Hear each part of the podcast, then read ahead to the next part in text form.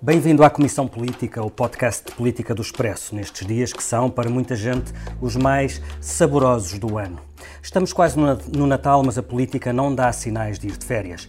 Tempos raríssimos estes, em que um governo que acumula casos atrás de casos e vai perdendo peças pelo caminho mantém altos níveis de popularidade, talvez porque não há no maior partido da oposição quem, quem faça oposição.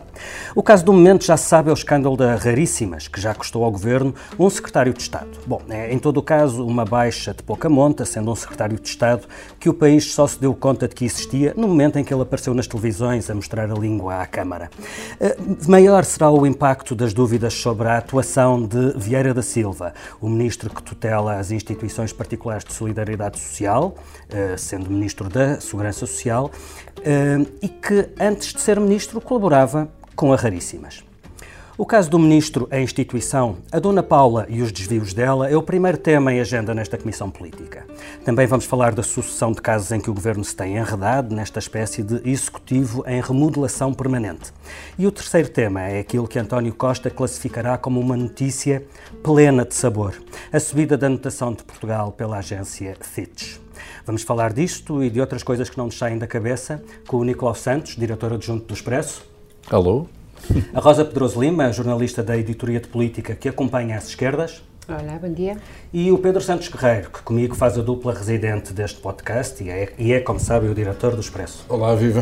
Estamos a gravar na manhã de terça-feira, 19 de dezembro. Eu sou Felipe Santos Costa e prometo um episódio saboroso. Tenho perfeita consciência de que o facto de eu ter aceito, como muitos outros, ter apoiado como cidadão, depois de ter exercido funções governativas aquela instituição, me coloca numa posição de particular sensibilidade. José António Vieira da Silva passou mais de três horas esta segunda-feira no Parlamento sob fogo da oposição e sob suspeita de complacência, pelo menos, perante as acusações de irregularidades e gestão danosa na Raríssimas. Em pano de fundo, o facto do atual ministro ter sido, entre 2013 e 2015, vice-presidente da Assembleia Geral da instituição, período em que aconteceram muitos dos abusos e alegados desvios de fundos, agora denunciados e que visam a presidente da Raríssimas, Paula Costa, também conhecida como doutora Paula. Uh, Rosa, tu uh, assististe a toda aquela longuíssima audição. Um, João António Vieira da Silva arrumou o assunto no Parlamento, na parte que lhe diz respeito? Eu acho que o PS e o Governo puseram todas as cartas em cima desta audição. Isso foi notório. O Ministro apareceu com toda a sua equipa de secretários de Estado, incluindo o Secretário de Estado do Emprego, para dar uma imagem de força. O PS um, esteve durante toda a audição com um comportamento de claque. Que a certa altura. Estavam os, os, os, deputados socialistas muito empenhados em dizer sim, senhor ministro, boa, senhor ministro. A certa altura, a deputada Idália Serrão, eh, numa resposta do ministro ao, ao deputado do, PS, do, do CDS, dizia: eh, toma, vai buscar. Quer dizer, ah, bom. Aqui, ah, bom. Portanto, estávamos neste nível de, de, clubismo. Isso foi com os microfones desligados, mas tu estavas lá e eu vi. Eu vi Toma, vai buscar. Toma, vai buscar. Exatamente quando o ministro tá, eh, respondia a uma das várias uh, queixas de irregularidades do ex-tesoureiro que chegaram ao Ministério e, pelos vistos, se perderam ao longo dos meses lá. Pronto. Mas o, uh, o ministro, isto para dizer que o ministro uh, queria responder a três que queria acabar de vez com três dúvidas. Uma, que tinha sido favorecido antes de ser ministro, uh, tinha ganho dinheiro uh, com, Raríssimas, Uh, jurou solenemente que nunca tinha recebido um cêntimo. A segunda coisa que queria demonstrar, ou deixar demonstrado e fechar o assunto, era que nunca tinha, como ministro, favorecido a raríssimas. E a terceira é que não tinha havido negligência por parte da fiscalização ou da inspeção do seu ministério. Eu diria que a primeira, portanto, são três questões. A primeira ele arrumou.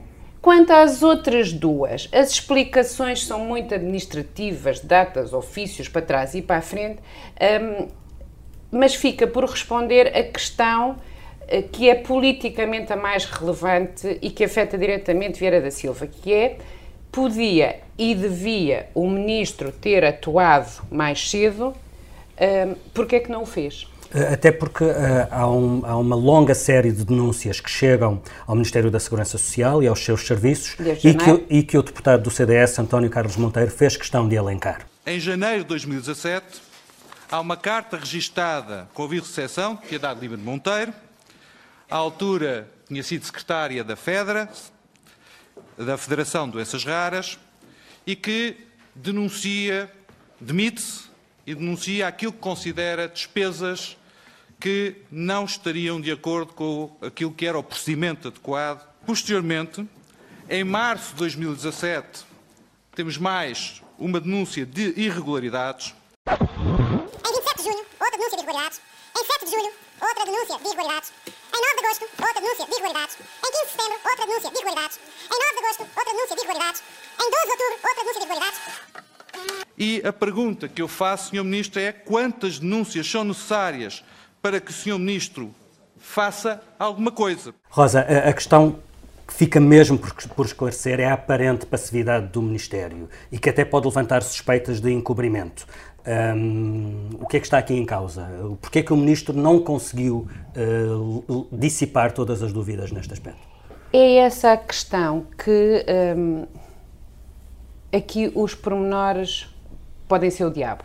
Uh, no, no, sentido em que um, não vale ou não é suficiente, depois de 10 dias de polémica, um, haver troca de, de, de, referências, de trocas de, de, ofícios entre o Instituto, o Ministério, o Tesoureiro e tal politicamente o que interessa é porque é que o ministro, se sabia, ou o Ministério, não reagiram desde janeiro. Esperaram por uma reportagem da TVI para acionar os mecanismos mais potentes de, de, de inspeção. Porque não e... há dúvidas de que seguramente em janeiro já havia uma carta em relação a uh, irregularidades graves, não na raríssimas, mas na, na, na Federação na das Doenças sim, Raras, sim, a FEDRA, sim, sim, que também era presidida pela mesma, pela mesma pessoa, Paula Costa. E que o Ministro vem dizer isto não entrou na inspeção ou na, no Instituto de, de, de Segurança Social, mas entrou no Instituto Nacional de Reabilitação. Bom, para os leigos, para os, os, portugueses que estão a ouvir a audição, bom, ou que, que veem os, as reportagens no, uh, posteriores, uh, a sensação é dizer, mas não é tudo o mesmo Ministério.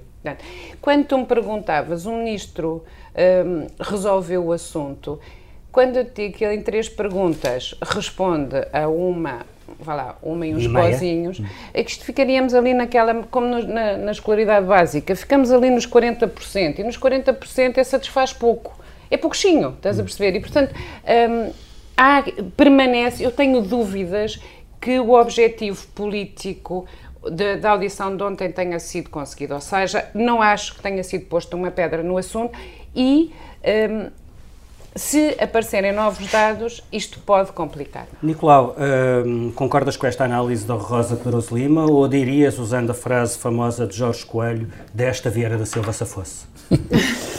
Uh, não sei, sinceramente, porque, em primeiro lugar, porque a Rosa esteve lá e eu não estive, assisti a parte do debate pela televisão e estar ao vivo é obviamente... Não assististe à parte em que o PS fez claque e disse, não, boa, não assisti, vai buscar. Não assisti a essa parte. Não assisti a essa parte. Eu, e como o próprio Ministro reconheceu, o facto de ter estado entre 2013 e 2015 nos corpos sociais e terem acontecido uh, denúncias de uh, irregularidades e não ter havido uma atuação uh, relativamente a elas, obviamente o deixa na tal posição sensível que ele próprio reconheceu que ele assumiu. Agora, eu gostava de dizer duas ou três coisas sobre isto. A primeira é que existem cerca de 3.675 instituições deste tipo no país. E o Ministério, que é tutelado por Vieira da Silva, não tem mais do que 300 inspectores para uh, inspecionar isto. Uh, ele disse que terão sido feitas uh, mil, e, mil e poucas ações inspectivas ao longo deste período. Ou seja, há situações que ficam de fora, apesar das próprias instituições, a Caritas, a União das Misericórdias, elas próprias fazerem auditorias internas, uhum. portanto, elas próprias tentam A falta de inspectores iliba o Ministério ou responsabiliza ainda mais o Ministério por não ter uh, os quadros que devia para cumprir o seu trabalho cabalmente? Filipe, eu acho que uh, a ideia que nós temos, e que eu suponho que é mais ou menos uh, geral, de que nós deveríamos ter, sobretudo, um Estado regulador e supervisor, em vez de um Estado Estado interventor na economia e na sociedade peca porque o Estado depois não tem meios para cumprir isso. Eu conheço melhor a, a, área da regulação, a área dos reguladores, e sei as carências com que muitas vezes eles têm para fazer face às irregularidades que existem. Depois, já agora, destas instituições, há muitas que são pequenas instituições. E, portanto, as irregularidades que aparecem lá provavelmente são denunciadas, etc. Mas, quer dizer, há umas que têm grande importância, outras não. No concreto, no caso de Raríssimas, eh, eu não sei se se instalou essa ideia na opinião pública, se não, eu inicialmente não sabia o que era raríssimas, nunca tinha ouvido falar nas raríssimas, e às tantas pensei que também era uma coisa que uh, tinha meia dúzia de, de, de, jovens lá, enfim, com estes problemas. Uh, não é assim. Raríssimas tem um trabalho de reconhecido mérito nacional e até internacional no, na área das doenças raras. Em 2015, Sandra Pereira, que era vereadora do, do PSD na Câmara de Odivelas, propôs a medalha de honra Grau de Ouro do município de Odivelas a Raríssimas, precisamente pelo trabalho notável que, ela, eh, que, a instituição eh, desenvolveu. Eh, e, portanto, e, como se sabe também, há pessoas ligadas que, aliás, se manifestaram profundamente chocadas pelo caso Maria Cavaco Silva, que pelo visto apoiava e achava. A Leonor Beleza, Maria Graça de Carvalho, que foi, foi Ministra da Ciência de um governo do PSD. Maria de Belém? A Maria de Belém. José António Vieira da Silva. António Vieira, enfim, havia várias pessoas que estavam ligadas porque reconheceu, em primeiro lugar, que isto é um problema muito complicado destas doenças raras uhum. e que o Estado, sendo doenças muito difíceis de tratar, o Estado também não são tantas que o Estado tenha capacidade para as tratar e, portanto, uhum. são tratadas por, por, este, por estas instituições, mas ao mesmo tempo são imprescindíveis uh, a existência destas instituições para dar apoio às famílias uh, que têm crianças neste, neste, com este quadro clínico. E, portanto, eu admito que, admito, não sei se é assim, admito que quando se olhava para a Raríssimas considerava que era uma instituição uh, muito importante, que no geral funcionava muito bem e que depois apareciam algumas irregularidades ali no meio. Portanto, estes são os dois primeiros pontos que podem ter levado à tal desvalorização de denúncias que tenham aparecido. Denúncias essas, tanto quanto eu sei, eram denúncias eh, laterais à atividade da Presidente. E o que está em causa agora é a atividade da não Presidente. Não é bem assim, é? Rosa, pois não? Não é bem assim. Eu concordo com, consigo, Nicolau.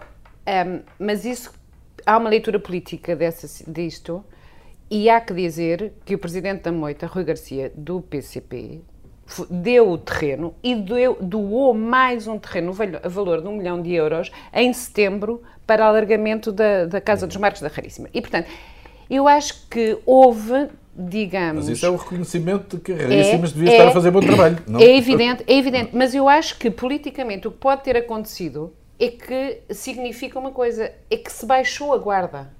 Baixou a guarda. Mas, mas é, isso, um é isso que eu estou a dizer, é exatamente. Está, é isso que, eu estou a dizer. Agora, Até porque o que está em causa não é o mérito maior ou menor do trabalho não. da Raríssimas, é se o Estado fez o seu trabalho, Exato. se o fez diligentemente e logo que apareceram as primeiras denúncias. Aparentemente isso não terá acontecido. E o senhor que lá está na cadeira, deixa-me só dizer uma coisa, o senhor que lá está na cadeira, é, neste momento, é, é o Ministro da Segurança Social, Vira da Silva, e a Secretária de Estado da Segurança Social, Cláudia Joaquim, era uma pessoa que estava particularmente preocupada, antes de entrar para o Governo, sobre precisamente a necessidade de fiscalizar e reforçar a fiscalização e a inspeção das, das uh, instituições de, de solidariedade social.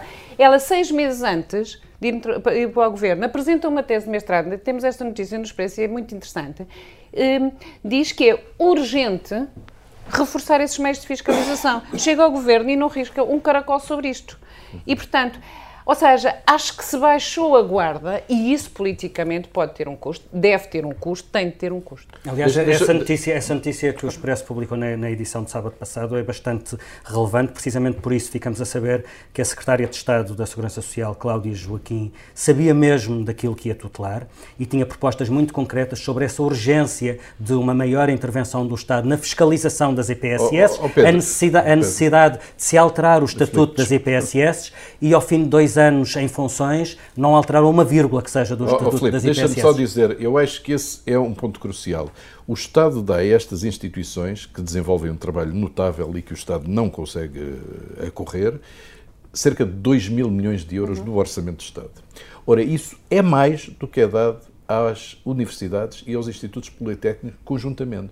E os institutos, as universidades e os institutos politécnicos estão sujeitos a muito mais regras relativamente aos, aos ordenados dos muito mais apertado. Um escrutínio muito mais apertado do que estas instituições. Pedro, e, e tu ficaste esclarecido? O ministro desta se fosse?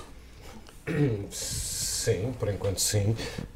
Nas, três, nas três questões que, a Rosa enumerou e que foram precisamente as questões em que o Ministro quis afunilar e dessa forma deixar de lado outras coisas, como, como a questão da sua presença e validação em Assembleia Geral, das, das contas. Aliás, a própria Presidente da Raríssimas disse, o que ainda está por demonstrar, mas disse que a sua remuneração tinha sido definida em, em, em Assembleia Geral, questões como o, o protocolo. A sua remuneração que, foi... que era aparentemente ilegal. Eh, tinha um sim, valor que, que, que desrespeitava não, os limites impostos pela. E não apenas o valor, o, o método, quer dizer, ser remunerado uh, com um PPR discricionariamente definido, uh, enfim, a, a Presidente da Raríssimas já deu uma, uma explicação, porque tinha que ter alguma, que era um prémio uh, de, de desempenho que teria, seria fracionado por meses e então em vez de ser um prémio era um PPR, enfim, tudo isso é uma, é uma, uma justificação para tentar uh, legitimar aquilo que parece uh, muito evidentemente ilegítimo. Uh, mas se de facto o ministro não, não recebeu dinheiro, portanto não foi beneficiado, e isso, a não ser que o ministro tenha mentido, não há nenhuma, nenhuma prova que, que, que o ponha, que o ponha em, em, causa. Se favoreceu a raríssimas, ainda não ficou demonstrado, mas se foi lento, eu acho que nem é ser lento, é foi relapso. Agora, se for só isto, Uh, não é indiferente o peso político que uh, Vieira da Silva tem no governo e a moça que faria ele sair. Ou seja, em, uh, se, fosse, se estivesse ao nível de um secretário de Estado, como o secretário de Estado da Saúde, que era um secretário de Estado sem grande peso e sem grande, sem grande relevância, eventualmente isto poderia ter tido, ou provavelmente teria tido outras, outras uhum. sequências. Mas isto é como aquelas, eu não gosto muito de fazer comparações com futebol, mas é como aquelas faltas que são marcadas no meio campo, mas a mesma falta não é marcada se for dentro da área porque a penalização já, já seria, seria mais grave. Portanto, justifica este caso. Não é penalti, ministro, portanto. Não é penalti que isso, eh, mas se fosse com o secretário de Estado de Segunda Linha, eventualmente eu peço para interromper, eu quero assinalar o momento em que a Rosa Cruz Lima fez uma metáfora com futebol. Eu fiz, eu fiz, eu fiz. É, eu é Mostrou conhecimento das Mostrou conhecimento e até, e, até, e até, um termo de, de, do, do, jargão futebolístico. A palavra obrigada, penalti. Obrigada, Peço desculpa, obrigada. Pedro, estava a dizer coisas importantes, mas isto não era mesmo. Isto, era, isto não era Exatamente, mesmo. é um momento histórico. Agora, isto põe em causa, claro que Claro que pôs em causa o, o ministro Verde da Silva, que é um ministro muito experiente, com muitos anos de governo, uh, em vários governos, uh, perdeu uma espécie de virgindade de, sobre envolvimento em, em polémicas. Ele assumiu isso quando fala de ficar numa posição sensível. Uh, agora, é um ministro que não é um ministro qualquer, tem uma grande força política, ele não é exatamente o núcleo duro do Primeiro-Ministro, como foi do núcleo duro de, de, de, José Sócrates, mas é, é, é, dos ministros politicamente uhum. mais, mais fortes e mais experientes. Um, como está diretamente envolvido em frentes negociais importantíssimas, tem a ver com os sindicatos, com a concertação social, um, com a casos como a Auto Europa. Uh, portanto, é um ministro muitíssimo uh, relevante e, e, e, ficou claro desde o princípio, mesmo quando o próprio ministro mostrava, através, até através da linguagem corporal, que estava nervosíssimo uh, com este caso, fica claro que o primeiro-ministro não, não, não terá sequer admitido a possibilidade de que ele caísse, tanto que avançou a guarda pretoriana para, para o Parlamento, como dizias, Rosa. Falaste, Pedro, da, do peso político de Vieira da Silva e da dificuldade que seria substituí-lo, e deixa-me dizer-te, é a deixa perfeita para o segundo tema da reunião de hoje da Comissão Política. E esse tema é uma pergunta. Porquê é que o Governo tem acumulado tantos casos, tem perdido tantas peças pelo caminho e aparentemente é tão incapaz de fazer uma boa gestão de crises. Que é feito do António Costa habilidoso, elogiado por isso pelos seus apoiantes, pelos seus adversários e pelos jornalistas, nomeadamente os jornalistas aqui do Expresso. Se há coisa que manifestamente tem de reconhecer é que se o governo é habilidoso, nisto foi muito inábil. Pode-nos acusar tudo. Agora, de habilidade é que não. Fomos mesmo inábeis na forma como apresentamos. Era o Primeiro-Ministro há duas semanas, no debate quinzenal, a reconhecer a inabilidade do governo no caso pontual do Infarmed. Não foi caso único nos últimos meses. Uh, sobretudo a começar no, na tragédia dos incêndios de Pedrógão, mas depois o desaparecimento do material de guerra de Tancos. Um, houve episódios burlescos, como o jantar da Web Summit no Panteão, esta mudança do Infarmed para o Porto. Houve momentos politicamente explosivos, como uh, o descongelamento da carreira dos professores ou o recuo na votação so, da, da, na taxa sobre energias renováveis. Um, Pedro, no caso da, desloca da, deslocalização do Infarmed, já recordamos a, a, confissão de inabilidade do governo feita pelo Primeiro-Ministro. É possível que essa confissão tenha arranjado um problema extra entre o Primeiro-Ministro e o Ministro da Saúde e, sobretudo, até parece injusto destacar a de Alberto Campos Fernandes, tendo em conta a quantidade de, de vezes que o governo se tem deixado enredar em casos e casinhos e tem tido muita dificuldade em fazer uma boa gestão de crises. O que é que se passa? O, o, o governo, ao fim de dois anos, tinha um, conseguido superar uma série de, sobretudo inicial, uma série de, um, de crises potenciais muito grandes uh, e, e, António Costa superou-as todas. Estou a falar do equilíbrio político, uh, na construção do, desta solução de, do governo, que passou com distinção. Estou a falar do caso da banca, que era um caso gravíssimo e que estava oculto e que o governo conseguiu uh, resolver e superar. E estou, sobretudo, a falar do crescimento económico, dos resultados orçamentais e tudo isso estava a correr espetacularmente bem ao, uh, ao governo. Uh, em Pedrógão, em junho, o caso Tanques é um caso à parte, porque é um caso muito anedótico. o caso o, o caso Pedrógão não é evidentemente de uma gravidade extrema, mas não foi esse caso que, embora tenha evidentemente abalado o governo, não foi esse caso que, que tirou o governo do controle da situação, se quisermos, porque muito pouco tempo depois o, o, assunto de Pedrógão estava relativamente pacificado, na minha opinião até pacificado mais. Uh, depois há eleições autárquicas, o, o, PS tem um resultado uh, muitíssimo, uh, muitíssimo bom. E, o, e, é sobretudo em outubro que tudo começa a, a, a, descarrilar. E descarrila com os incêndios, descarrila por causa da saída da, da Ministra a pedido ou por exigência do, do Presidente da República, e houve ali um elo também que se quebrou, e, que, e, e, continua visível que a relação entre o Governo e o Presidente da República não é a mesma que era, que era uh, antes. Um, e, e, portanto, se o Governo estava um, a somar uma série de, de, vitórias nas frentes que eu acabei de, de, de citar, depois, de repente, mostrou-se impreparado para a gestão de crise. Porque os casos, o caso do, do não é um caso gravíssimo mas é um caso um, que é um bocadinho ridículo na forma como é apresentado. Não é a medida em si que é ridícula já agora, mas é a forma como, como ela nasce, como ela surge e como ela é explicada. Depois o próprio Primeiro-Ministro faz uma, faz uma no, no, no, Parlamento atribui o erro de comunicação ao Ministro da Saúde. Uhum. Nós não sabemos como é que o Ministro da Saúde reagiu. Em público não, não, não, não reagiu. Custa-me acreditar que não tenha reagido uh, em privado. Uh, ou pelo menos uh, que não tenha ficado uh, furioso.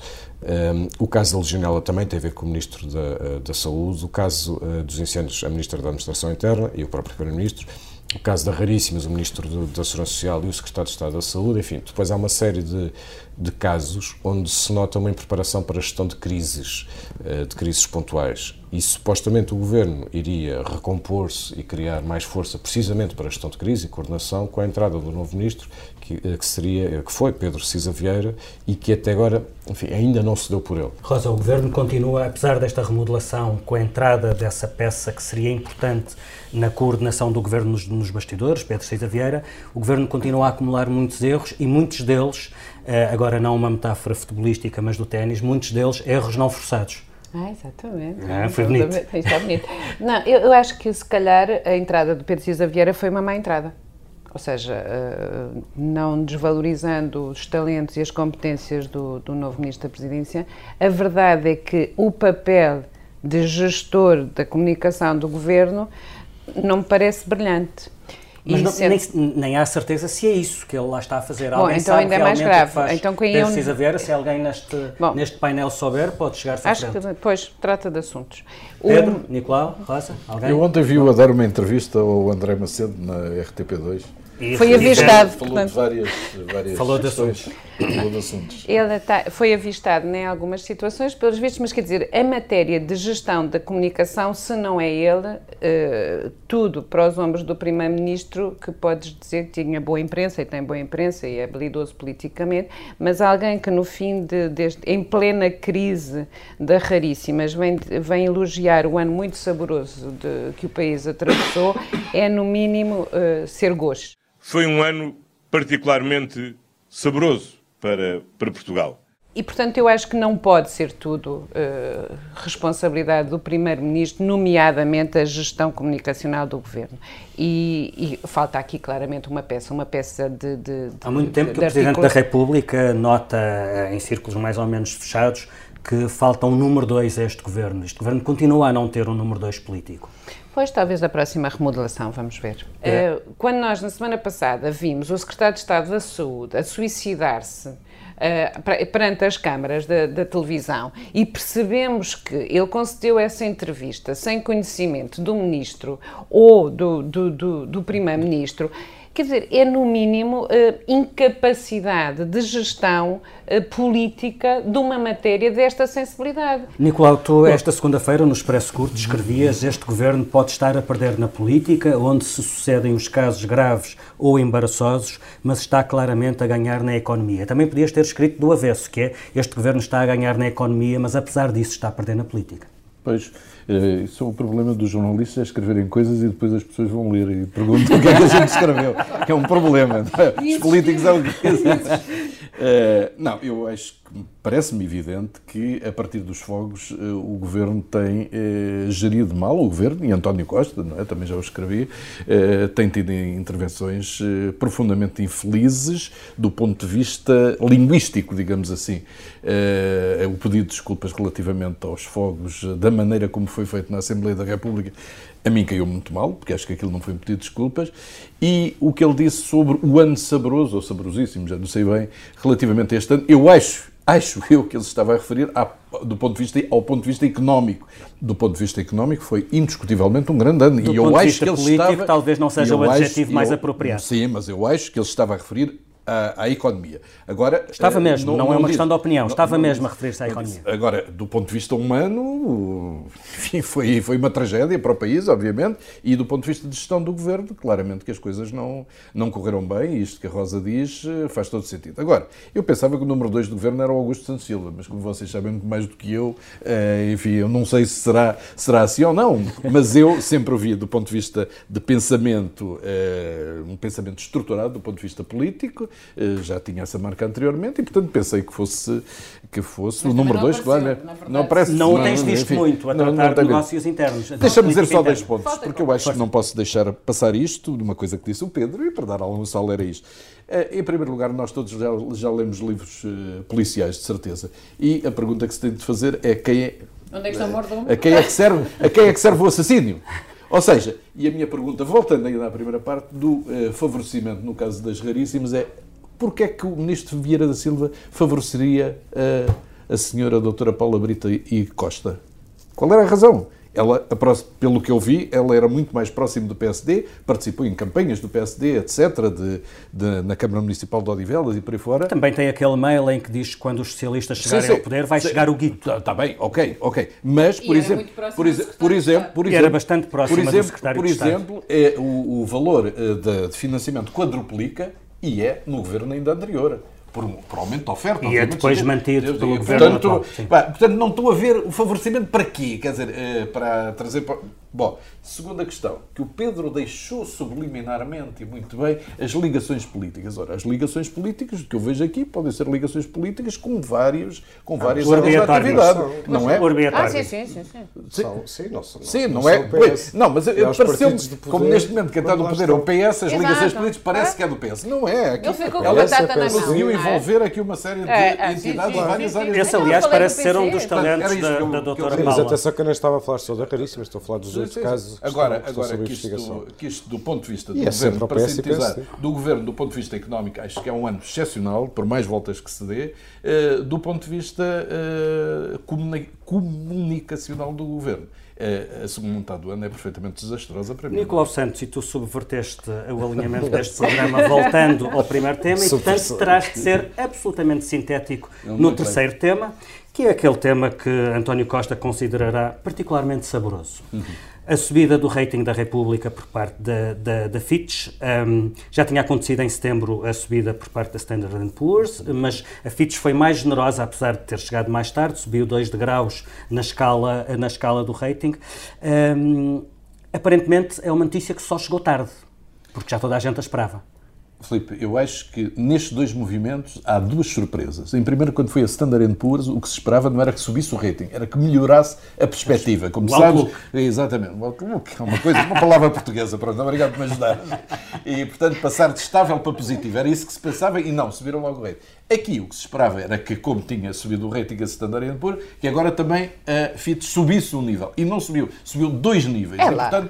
Não, é, É lá uma tal empranchada. faz toda a diferença. Eu peço muita desculpa, mas faz Não, toda a a diferença. Há inúmeras entidades pelo mundo fora que só podem investir eh, se houver pelo menos duas das grandes agências internacionais, falta eh, eh, a Moody's no, no início do próximo ano, se derem um rating positivo à dívida portuguesa. E mesmo assim, há algumas que ainda precisam dos, que as três agências deem, deem o rating positivo para se poder investir. De qualquer portanto, forma, a expectativa é que o mood da Moody's mude em janeiro. Em janeiro. E, e Mood da neste- Moody's mude. mude em janeiro. Conseguimos fazer uma grande literação. Exatamente, e isso será muito importante para, para- seguramente para o Estado português, obviamente, mas também para as empresas portuguesas, eh, porque eh, passam a poder financiar-se, a beneficiar dos juros mais baixos. Eh, eh, eh, Nicolau, eu, eu suponho que não cometerei uma enorme inconfidência se disser que na escolha das, das personalidades do ano, que os- eh, a personalidade nacional, eh, a redação do Expresso escolheu Marcelo Rebelo de Sousa, mas tu apresentaste eh, razões pelas quais essa personalidade nacional do ano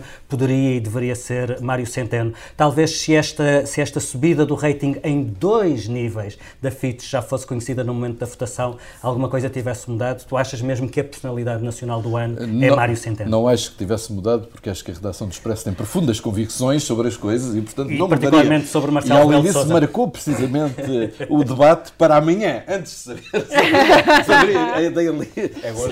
É seria eleito ao É Eurogrupo. já agora que se saiba, eh, os ouvintes não sabem como é que é definida. Nós, eh, a redação toda eh, reúne-se em plenário e são discutidos vários, os vários nomes e há uma discussão muito calorosa no fim da qual há uma votação de toda a redação. Quer dizer calorosa ou acalorada? E às vezes saborosa. Por acaso essa discussão foi na manhã antes de se saber da eleição de Mário Centeno para a presidência do Eurogrupo, é verdade. Ahm, Sim, mas nós já sabíamos. Nós desde, sabíamos, desde abril. Desde abril não, mas já sabíamos. Não, Que era candidato, sabíamos que era candidato. Bom, e, e vamos a outros assuntos que não nos saem da cabeça. Eu aposto que tu, Nicolau, para além do brilhantismo de Mário Centeno, há outras coisas que não te saem da cabeça. Conta-nos lá o que é que é. Não, é, é obviamente a situação da, dos mídias, se quiser, da imprensa, da comunicação social, como se queira, eh, em todo o mundo e em particular em Portugal. Acho que estamos a passar por uma fase difícil, todos nós. Ainda hoje de manhã ouvia que estão 262 jornalistas presos em todo o mundo, porque divulgaram informações que, obviamente, os poderes dos seus países não queriam que fossem divulgados. Eh, Mas não é só isso que nos ameaça. O que nos ameaça é, sobretudo, eh, a questão financeira, ou seja, os apoios que eh, a imprensa, os mídias sempre beneficiaram por parte da publicidade eh, e por parte dos leitores, espectadores, ouvintes, etc. E tudo isso está em profunda transformação. Eh, As pessoas entendem não precisam de pagar por isso, a publicidade está a fugir para outras plataformas concorrenciais, para os gigantes, como as Googles, os Facebooks e por aí fora, e, portanto, ter uma imprensa livre, atuante, independente, com capacidade para fazer investigação, com capacidade para ter jornalistas como tu, eh, durante três meses fora da redação a fazer uma investigação, exige seguramente tempo, dinheiro, confiança, eh, e isso cada vez se restringe mais. E, portanto, eh, eu considero, e suponho que à volta desta mesa todos nós, que uma imprensa livre e independente é um pilar funda fundamental da democracia. Havia um presidente norte-americano, se tivesse escolher entre um, um- governo sem imprensa ou imprensa sem governo, preferia a segunda hipótese. Eh, E acho que nós estamos a passar por um momento particularmente difícil. Espero que consigamos contornar esta esquina da vida que nos está à frente e que, e que passemos, passemos para outro patamar eh, em que a comunicação continua a ter as características deontológicas do bom jornalismo que nós continuamos a fazer aqui no Expresso. Pedro, o que é que não te sai da cabeça? Eu ia falar do PSD e da seca monumental que está a O ser PSD não te esta- sai da cabeça. que horror! Não, mas é mas por isso é que não vou falar, porque isto não me entra na cabeça. Aquilo é um vazio programático. E, Reparem, o, o- o debate neste momento é sobre a falta de debates. Isto diz tudo, não é? Que é- tudo o que é que é o que não é. uh, bom, mas como eu não quero entediar o ouvinte com aquilo que não me sai, que não me entra, da, que não me entra na cabeça, um, prefiro falar de outra coisa muito relevante, que é o, o, cerco que nós estamos a assistir a Isabel dos Santos, uh, que depois de ter perdido poder em Angola, quando foi afastada da Sonangola, isso foi um momento histórico, mas tem sido notícia um, sucessiva, aliás, sobre suspeitas de irregularidades, em muitos casos que foram sendo noticiados em Portugal, em jornais como, como o Expresso, mas não só, mas que agora estão a avançar para, mesmo para frentes judiciais. Estamos a falar de financiamentos de investimentos em Portugal com dinheiro uh, de Angola, de empresas angolanas. Estamos a falar de retenção de dividendos de empresas como a Unitel, como se Isabel dos Santos, enfim, gerisse a empresa como sendo sua, não, sendo, não o sendo, sendo apenas acionista. Uh, agora suspeitas de desvio de dividendos da Galp, suspeitas que evidentemente Isabel dos Santos nega, mas o que se percebe é que não foi apenas uma operação de cosmética o seu afastamento da Sonangol, está a haver uh, consequências, uh, enfim, como diria uma grande deputada da nossa nação, toma, vai buscar. Rosa Pedroso Lima, o que é que não te sai da cabeça? É, é a situação do campeonato nacional. é aquele frame que podia ter dado penalti e não deu. Exatamente, no Cova da Piedade. Ainda havemos de te ver a escrever na tribuna expresso sobre futebol, Rosa Pedroso Espera por esse dia, espera, espera. Tenho medo, tenho muito medo. o que é que não te sai da cabeça? Olha, uma notícia muito saborosa que eu li no Expresso e que tem a ver com um, a ex-ministra da Educação, Maria de Lourdes Rodrigues, a se ter recusado a ser avaliada pela, hum, na, no ISCTE e ter chumbado na avaliação, eh, que, que, precisamente por falta de, de, de, de, capacidade, diz ela, ou de, tempo, ou disponibilidade, ou para preencher a sua ficha de avaliação. Eu acho que é dos tais casos que é a ironia do destino, é ou do olha para o que eu digo, não olhas para o que eu faço. A história esta não é foi, bem assim. Esta, eu, desculpa, eu li o Expresso. Essa, essa, história tem de ser bem lida. Eu li bem, está lá, eu li bem. bem Mas, e está no Correio da Manhã hoje. Tecnicamente não chumbou, não é? Não, não, não foi sujeita à avaliação. Ela, quando recorreu, foi passado um ano de ter acabado o prazo. Bom, isto na faculdade dava-nos um chumbo, mas não sei. E o que eu acho, independentemente dos detalhes, eu acho, sinceramente, extraordinário que a ministra que comprou uma guerra violentíssima, que custou mesmo a segunda maioria ao governo PS de José Sócrates, uh, e que foi precisamente sob a avaliação dos professores, eu estava a ler e vi os mesmos argumentos que eu vi ao Mário Nogueira atacar o modelo de avaliação da Maria de Lourdes Rodrigues. A complexidade, a burocracia, etc., Sim, é o tempo. E isto é a ironia do destino, percebes? Um, pronto, e, e queria deixar é o karma. Bom, Só queria deixar antes, antes disto acabar. Ai, você está sempre contra mim. Sai, a mim não me sai da cabeça. Eu não meti, na, eu não meti no, no que sai da cabeça. Não me sai da cabeça. A mim não me sai da cabeça qualquer coisa que mesmo que eu não quisesse, não havia como uh, limpar da cabeça, porque é música de Natal. Eu não me refiro a nenhuma canção em particular, mas a música de Natal em geral. Uh, Ouve-se em todo o lado, nas lojas, nos cafés, nas ruas da cidade, nos sistemas de som, nos elevadores. Hum, eu, eu não vou fingir que não gosto de músicas de Natal, até gosto, mas este ano eu dei-me conta que comecei a ouvir músicas de Natal em outubro, num dia que eu vinha da praia. Não há quem aguente.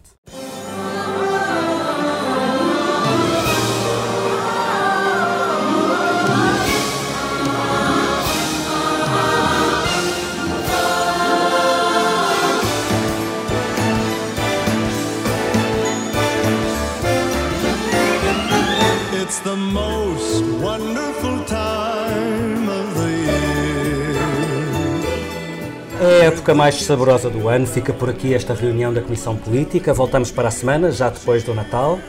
Obrigado, Rosa, obrigado, Pedro, e obrigado em particular a ti, Nicolau. Eh, vais sair da direção e da redação do Expresso. A boa notícia é que vais continuar a escrever no jornal e o que te peço é que não mudes de número de telemóvel, porque podemos precisar de te ligar para voltares à Comissão Política.